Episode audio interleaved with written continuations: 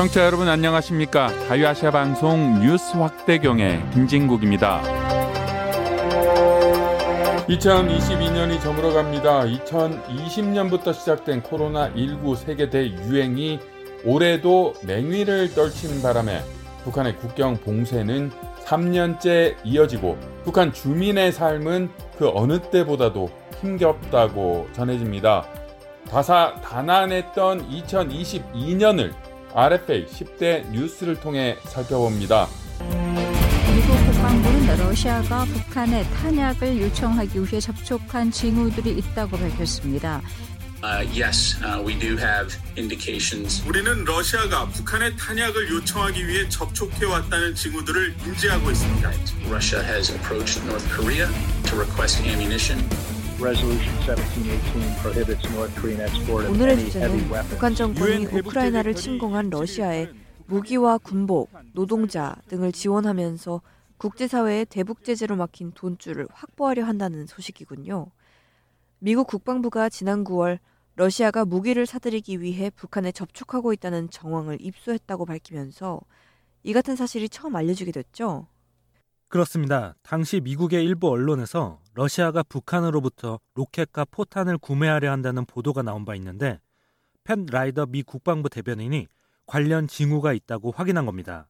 Uh, yes, uh, we do have indications. 우리는 러시아가 북한의 탄약을 요청하기 위해 접촉해 왔다는 징후들을 인지하고 있습니다. that Russia has approached North Korea to request ammunition. 베단트 파텔 미 국무부 수석 대변인도 당시 정례 기자 설명회에서 러시아 국방부가 북한으로부터 우크라이나 전장에서 사용할 수백만 개의 로켓과 포탄을 구매하는 과정에 있다고 밝힌 바 있습니다. 미국뿐 아니라 영국 정부도 러시아가 강력한 제재를 받고 있는 북한과 이란 같은 국가로부터 무기를 지원받고 있다고 밝히면서 논란이 확산됐습니다. 네, 또 북한은 러시아에 대한 무기 수출 의혹에 대해 처음에는 침묵으로 일관하다가 자세를 바꿔 이를 전면 부인했죠. 네, 그렇습니다. 북한은 첫 의혹이 제기됐을 당시에는 아무런 입장을 보이지 않다가 2주가 지난 후에야 북한 국방성 명의로 이러한 주장이 사실이 아니라고 밝혔습니다. 당시 북한은 러시아에 무기나 탄약을 수출한 적이 없고 앞으로도 그럴 계획이 없다며 의혹을 정면 반박했습니다. 이에 대해 전문가들은 우크라이나 전쟁에서 수세에 몰린 러시아가 부분 동원령을 내리는 등 정세가 바뀌자 북한이 태도를 바꾼 것으로 분석했습니다. 한국 국방연구원 안보전략연구센터 북한 군사연구실 이호령 책임연구위원의 말을 들어보시죠. 그 즉시 반박을 하지 않다가 시간을 좀 들이다가 동원령 발표가 있고 난 다음에 어, 발표를 한 점을 봤을 때 북한도 러시아에 대해서 굉장히 적극적으로 지원해주는 정책, 지지해주는 정책이 어, 북한 입장에서 이제 부담스러운 면이 크게 작용하고 있다라고 볼 수가 있는 것 같아요. 이후에도 미국이 거듭 의혹을 제기하면 북한이 다시 이를 부인하는 그런 상황이 반복된 거죠. 네, 그렇습니다. 존 커비 미 백악관 국가안보회의 전략소통 조정관은 11월 초 북한이 관련 의혹을 부인하고 있다는 질문을 받자 북한이 러시아의 우크라이나 전쟁을 위해 상당량의 포탄을 은닉해서 제공했다는 정보를 받고 있다며 거듭 의혹을 제기했습니다. 특히 북한이 제3국을 행선지로 위장해 포탄을 보낸 징후를 발견했다며 구체적인 정황도 소개했습니다. 커비 조정관의 말을 들어보시죠. And what's different now is that we have seen indications that North Korea 지난 발표와 다른 점은 북한이 러시아에 은밀히 포탄을 공급하고 있다는 징후를 발견했다는 겁니다. 북한은 중동과 아프리카 등 제3국을 통해 포탄의 선적을 은폐하려고 했습니다. 이에 대해 북한은 즉시 국방성 군사대외 사업국 부국장 담화를 통해 미국이 제기한 북한과 러시아의 무기 거래서를 재차 강하게 부인했습니다. 북한의 이 같은 무기 공급은 유엔 안보리 대북 제재 위반 아닌가요? 맞습니다. 유엔 안보리 산하 대북 제재 위원회는 러시아가 북한으로부터 탄약 등을 구매하는 것이 유엔 대북 제재 위반이냐는 자유아시아 방송의 질의에 중대한 위반이라고 확인했습니다. 당시 제재위 전문가단의 에릭 펜턴 보크 조정관은 러시아가 북한의 군수품과 군사 물자를 구입하는 것은 분명히 유엔 대북 제재에 대한 중대한 위반이라며 전문가단은 이 주장에 대해 조사할 것이라고 밝혔습니다. 미국 헤리티지 재단의 브루스 클링너 선임 연구원도 자유아시아 방송에 북한으로부터 탄약이나 로켓, 포탄 등을 구입하는 것은 유엔 대북 제재 결의 위반이라고 강조했습니다.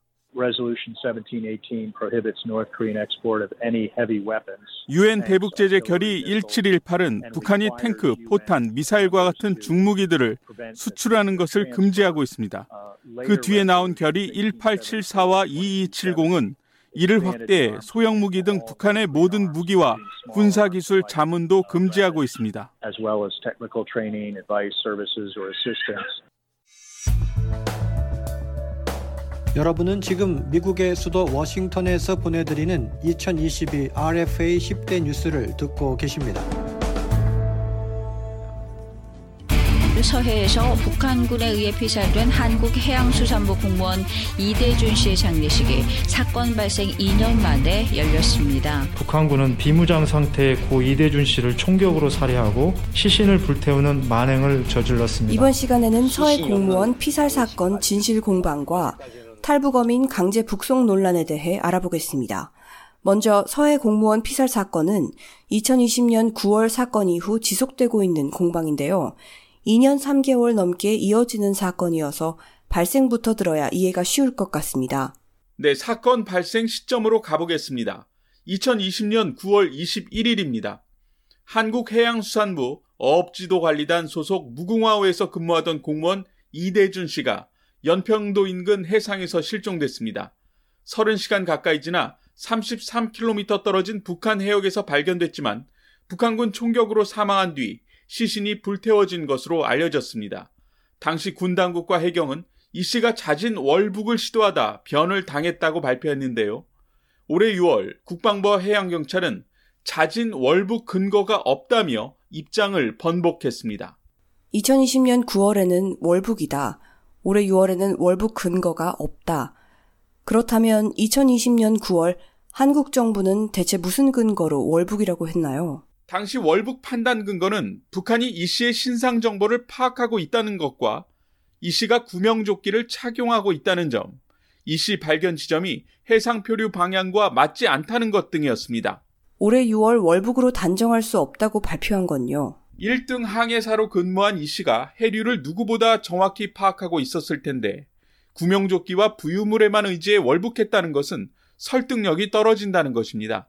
당시 정부는 월북의 증거가 없는데도 월북이라고 단정하는 등 섣불리 판단했다는 것입니다. 네, 이렇게 진실이 봉인된 상황에서 유족들의 마음은 매우 괴로울 것 같습니다. 숨진 고 이대준 씨의 형 이래진 씨가 올해 9월 워싱턴 DC에 왔을 때 심 기자가 직접 만나봤죠? 답답한 심정으로 미국 워싱턴까지 온 이래진 씨 앞에서 저도 마음이 무거웠습니다. 이래진 씨는 철저한 진상규명을 위한 국제사회의 연대를 호소하려고 워싱턴에 왔는데요. 올해 9월 15일 DC에서 만난 이래진 씨의 말 직접 들어보시겠습니다. 국가가 해야 될 일, 또 국가의 존재 이유를 어, 개인이 나라 밖에서 얘기한다는 게 어쩌면 가슴 아픈 어, 그런 기분으로 어, 또 조용하게 또 동생의 사건을 국내보다는 해외에서 좀 관심을 가지고 해결이 됐으면 하는 마음에서 나왔습니다. 많은 이제 사람들을 만났고 뭐 영킴 의원이라든가 뭐 일본 또 카나다 의원들과 그다음에 미 국무부 어, 차관도 만났고 또 한국 어, 담당 국장도 만났고 또 인권 대사도 만나서 어, 동생의 사건에 관련해서 내 나름의 방식대로 메시지를 전달했고 북한 인권 문제에도 적극 대응하겠다는 의지로 보입니다. 윤석열 대통령은 5년간 공석이던 북한 인권 국제협력대사에 이신화 고려대 정치외교학과 교수를 임명했습니다. 유엔 인권 이사회가 신임 네, 오늘 주제는 북한 인권과 관련된 새로운 인사들의 활동인데요. 먼저 올해 북한 인권과 관련한 인사가 유엔과 한국에서 있었다는데 자세한 내용 설명해 주실 수 있을까요? 유엔에서 북한 인권을 담당하는 토마스 오헤나 퀸타나 유엔 북한 인권 특별 보고관이 6년의 임기를 마쳐 지난 7월 교체됐고 같은 달 한국에서도 윤석열 정부가 들어서 5년 만에 북한 인권 국제협력대사가 임명됐습니다. 새롭게 인선된 인사는 엘리자베스 살몬 유엔 북한 인권 특별 보고관과 이신화 북한 인권 국제 협력 대사입니다. 두 인물 모두 여성인 만큼 북한 여성 인권에 대한 활발한 논의가 이어질 것으로 기대됩니다. 이 두 인물에 대해서 관심이 가는데요. 이들은 어떤 이력을 갖고 있나요? 살몬 유엔 북한 인권 특별 보고관은 페루 출신으로 스페인 세비야 대학 법학 박사를 취득하고 페루 카톨릭 대학 법학 교수로 재직해 왔습니다. 교수직 재직 중에도 UNDP 인권 기반 접근 프로젝트 법률 자문, 국제형사재판소 캄팔라 컨퍼런스 법률 자문, 유엔 인권이사회 자문 겸 개인진정 실무그룹 위원, 유엔 인권이사회 자문위원회 의장 등을 역임해 오면서 인권 관련 활동을 활발히 해왔습니다. 이신화 대사는 이화여자대학교에서 학사, 미국 메릴랜드 대학교에서 박사를 취득하고 유엔 르, 유엔 루안다 독립조사위 사무총장 특별자문관, 유엔 사무총장 산하 평화구축기금 자문위원, 한국 유엔체제학회 회장 등을 역임했습니다. 지난 2003년부터 고려대학교 정치외교학과 교수로 재직하고 있으며 현재에도 북한인권 국제협력대사와 함께 겸임하고 있습니다. 네, 두 사람 모두 인권에 대한 열정이 남달라 보이는데요. 북한 인권 증진에 대해서는 어떤 포부를 밝혔었나요? 살몬 소장은 취임 직후인 8월 유엔 인권 최고 대표 사무소 서울 사무소를 통해 성명을 발표하고 피해자 중심의 접근 방식을 고수하겠다고 말하며 지금까지 목소리를 내지 못했던 이들에게 귀를 기울이고 이들의 목소리를 확대하기 위해 노력하겠다고 밝혔습니다. 또 북한 여성의 역경에 국제사회의 관심을 유도할 수 있도록 노력하겠다고 강조했습니다. 이신화 대사는 취임 소식이 전해지던 날 자유아시아 방송과의 통화에서 북한 인권 증진을 위해서는 국제 공론화와 국제 협력이 매우 중요하다고 강조했습니다. 다음은 이 대사의 말입니다. 북한 인권에 대해서 북한 정권에게 할 말도 해야 되지만 결국은 북한 인권을 개선하는 건 북한에 사는 그 ordinary citizen들의 인권과 복지를 개선시켜주는 게 목적 아닌가요? 지원도 같이 가야 되는 걸로 저는 생각합니다. 북한하고도 친분이 있는 그들에게도 universal human rights의 의미에서 접근을 하고 취임 이후 이들의 행보에 관심이 가는데요. 두 사람은 주로 어떤 활동을 해왔나요? 쌀몬 보고관의 첫 공식 일정으로 지난 8월 한국을 방문해 납북자 및 국군 포로단체, 북한 인권단체 등과 그룹별 만남을 하고 이들의 의견을 청취했습니다. 10월에는 뉴욕 유엔 총회에 북한 인권 실태를 정리한 보고서를 제출하고 북한과 국제사회의 지속적인 대화를 촉진하며 특히 북한 여성의 인권 상황에 초점을 맞출 것이라는 계획을 밝혔습니다. 이신화 대사는 한국에서 서해 피살 공무원 유족을 면담하고 피격 당시 정부와 북한에 대한 책임 규명을 강조했습니다. 또 두 차례 워싱턴, 한 차례 뉴욕을 방문하면서 미국 조야 인사들, 국제기구들 인사들과 만나면서 활발하게 북한 인권에 대한 목소리를 네, 준비해온 높였습니다. 자료부터 들어보겠습니다. 미국은 북한이 제재를 피해 가상화폐 해킹 등 사이버 범죄로 무기 개발 자금을 조달하는 것으로 파악하고 있는데요.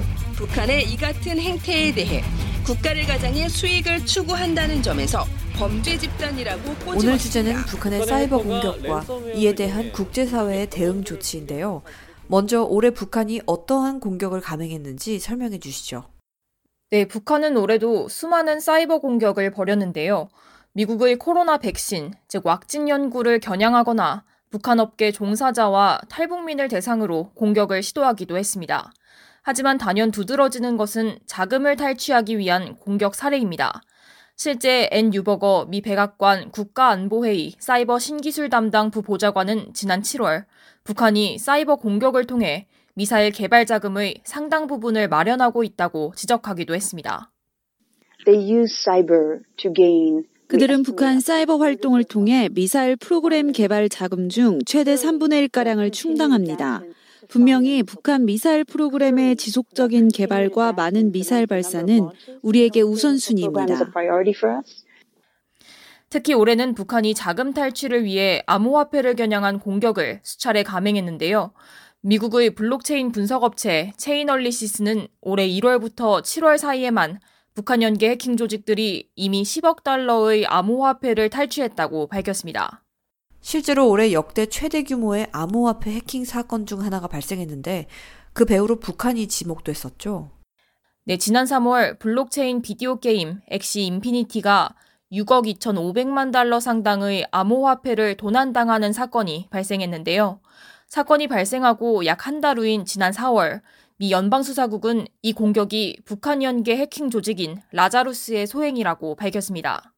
이에 대응해 미국 재무부는 라자루스의 소유로 추정되는 암호화폐 지갑, 즉 계좌를 잇따라 제재 대상에 올렸습니다. 또 당시 연방수사국과 국토안보부 사이버안보 인프라 보안국, 또 재무부는 북한의 암호화폐 갈취 공격에 대한 공동주의보를 발표하기도 했습니다. 미국 정부는 북한 해커들이 갈취한 암호화폐 수익을 현금화하지 못하도록 조치를 취하기도 했는데요. 어떤 조치가 이뤄졌었죠?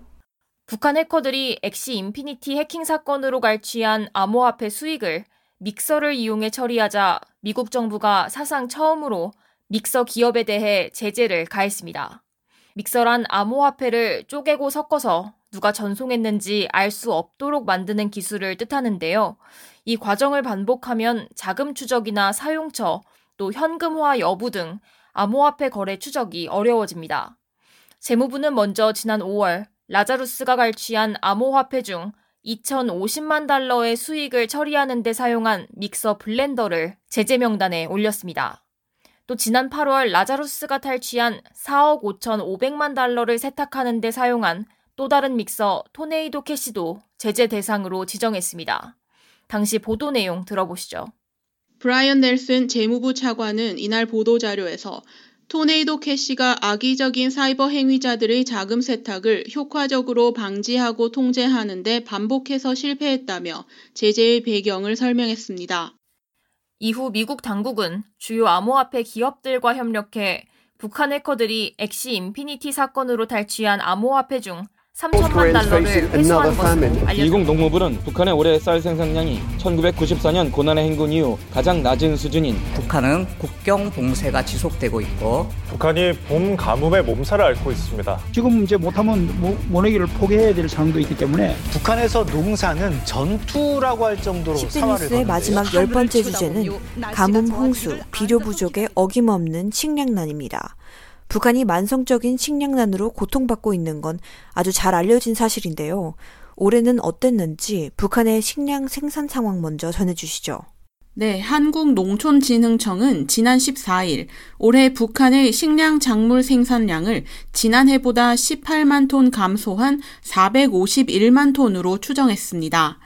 이중 쌀 생산량은 작년 대비 2만 톤 감소한 207만 톤, 감자와 고구마는 작년 대비 8만 톤 감소한 49만 톤으로 조사됐습니다. 농촌진흥청은 봄철 가뭄과 여름철 집중호우, 병충해 피해 등의 영향으로 생산량이 감소한 것으로 분석했습니다. 북한의 1년 곡물 필요량이 약 600만 톤임을 고려하면 올해의 식량 작물 생산량은 약 150만 톤 정도가 부족한 상황입니다. 극심한 식량난을 직접 겪고 있는 북한 주민들의 건강 상태가 우려되지 않을 수가 없는데요. 네, 그렇습니다. 미 농무부 산하 경제연구소가 최근 발간한 국제 식량 안보 평가에 따르면 지난해 식량 부족을 겪은 북한 주민은 1,630만 명으로 전체 인구의 약 63%를 차지했습니다. 유엔 식량농업기구는 이달 초 발간한 작물 전망과 식량 상황 보고서에서 북한 주민 대다수가 낮은 수준의 식량 섭취로 고통받고 있다며 북한의 식량 안보 상황은 계속 취약할 것으로 보인다고 지적한 바 있습니다. 자유아시아 방송의 내부 소식통들도 북한의 식량 부족 상황을 기자들에게 전해왔는데요. 올해는 식량난이 더 심해져서 하루 한 끼도 제대로 먹지 못하고 굶주리는 가정이 늘어나고 있다고 합니다. 한 소식통은 자유아시아 방송에 최근 혹한 속에 식량을 구하러 나섰다가 아사하거나 동사한 것으로 추정되는 시체들이 발견되고 있다고 증언했습니다. 이런 상황에서 북한 정권은 주민들의 복지와 식량 확보는 뒤로 하고 군사적 도발에 집중하고 있죠. 자유아시아 방송의 뉴스 확대경 오늘 순서는 여기까지입니다. 지금까지 진행의 김진국입니다. 청취해 주셔서 고맙습니다.